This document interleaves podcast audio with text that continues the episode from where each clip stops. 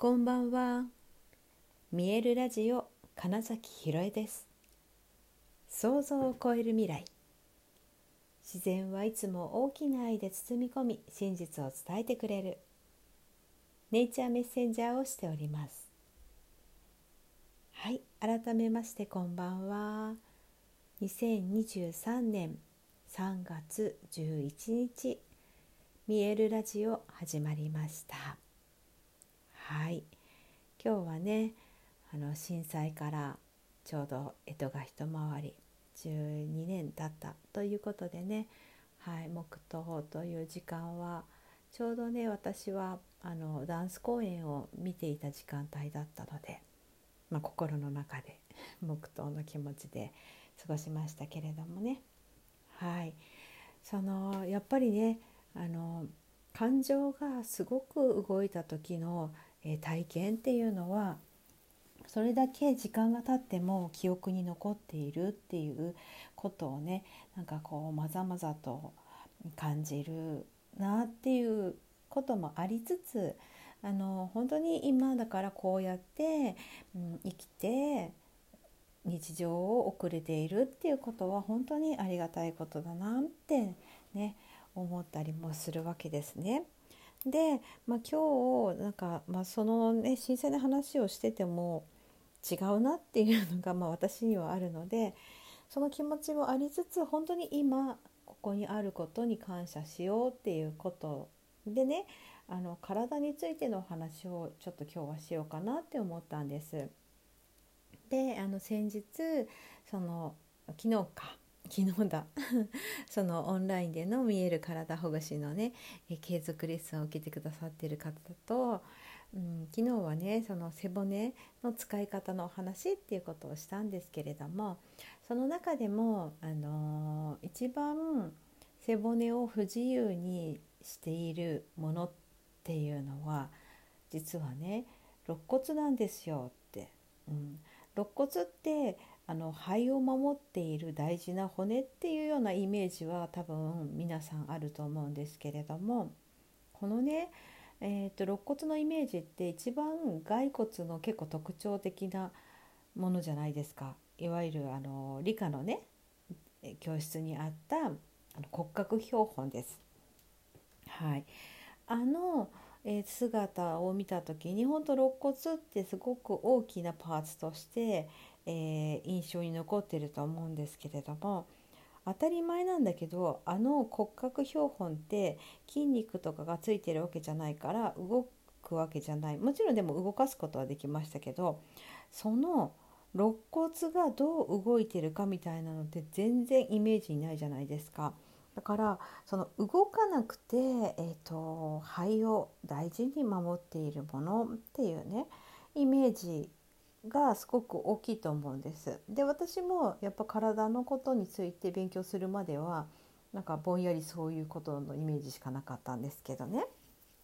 でこの肋骨ってその胸椎と言われているあの背骨の中のね腰の骨胸の骨首の骨ってそれぞれちょっとずつ形とか機能が違うんですけど背骨の中でも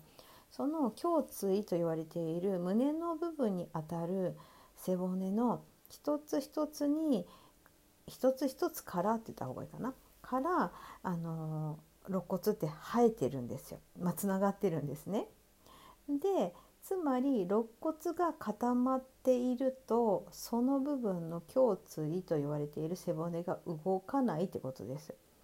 うん、くっついているから。はい、なので肋骨って実は動くものなんです。でねあのこれをすごい自由にするために、えー、あの触ったりほぐしたりするんですけれども反対に反対にというかねあのつまり中に肺が入ってるわけですよ。で、えー、今度は呼吸の話なんですけど皆さんに呼吸ってどこでしてると思いますかって聞くと当たり前なんだけど口とか鼻って言うんです。で全然それはその通りなんですけど実際の呼吸をしているものっていうのは肺なわけですよつまり。ね、だから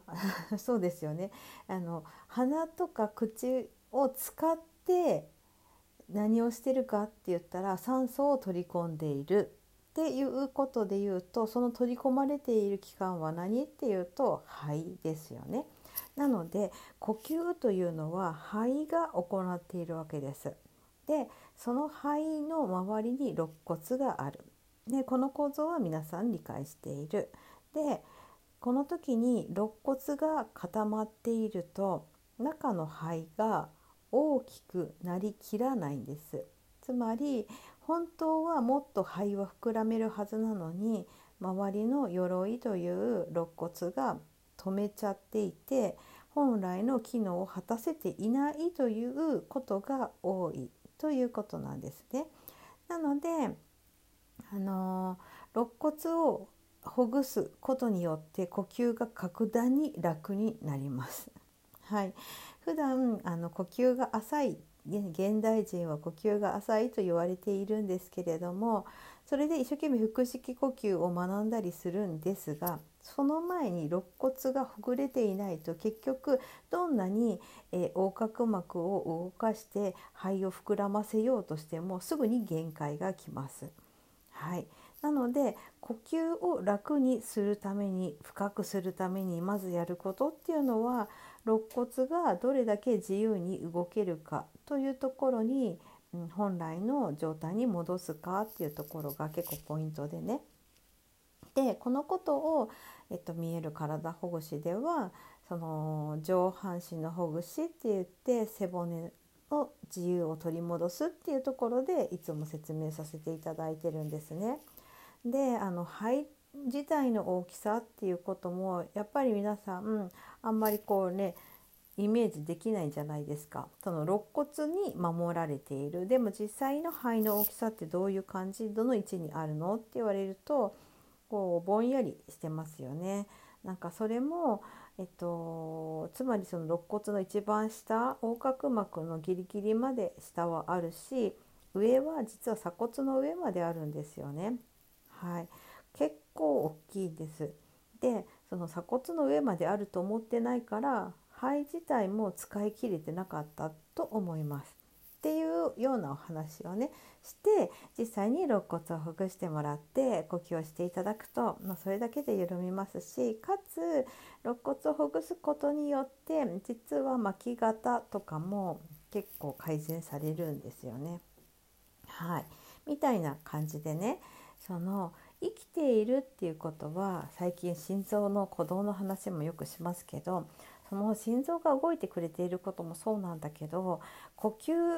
息ができていること酸素を取り込めていることによって生きていることができるわけなのでこの呼吸っていうのは本当に大事なんですね。でこの呼吸をコントロールすることができると実は心臓鼓動の速さもコントロールができるっていうことで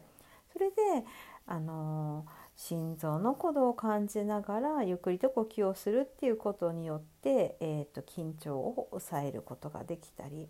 うん、あのニュートラルの状態になれたり瞑想に入りやすくなったりっていうことがあります。はいまあ、こんな感じでね、えっと、そういった、ちょっとした体のワークみたいなのをえ最近はゴングのねセッションの前にちょっと取り入れてよりゴングの振動を取り込みやすい体の状態っていうのを、えー、作っていただくっていうようなこともねしています。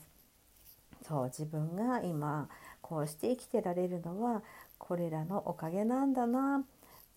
無意識潜在意識がこうして生かしてくれてるんだなっていうことでをまず感じてそしてそこにさらにまた感謝するっていうね。なんかねそういうことをはい私は結構ねお伝えしているんだなっていうのをね、はい、昨日の そのレッスンの中で改めて分かったなっていうこととねその今日本当にそのあ生きているってありがたいことだなっていうことが、うん、重なったのでちょっと今日はね体特に呼吸肋骨と肺のお話っていうのをしてみました。はい、今日はちょっとね短めですけれども、ね、イメージ自分の体にちょっと触れてみて是非あの心臓鼓動とか呼吸してる時のその肋骨の動きみたいなのを感じていただけると今ここにあることに感謝自然とできるんじゃないかななんて思っています。はいということでえ本日もご視聴くださりありがとうございました。2023年3月11日見えるラジオ金崎ひろえでした。おやすみなさい。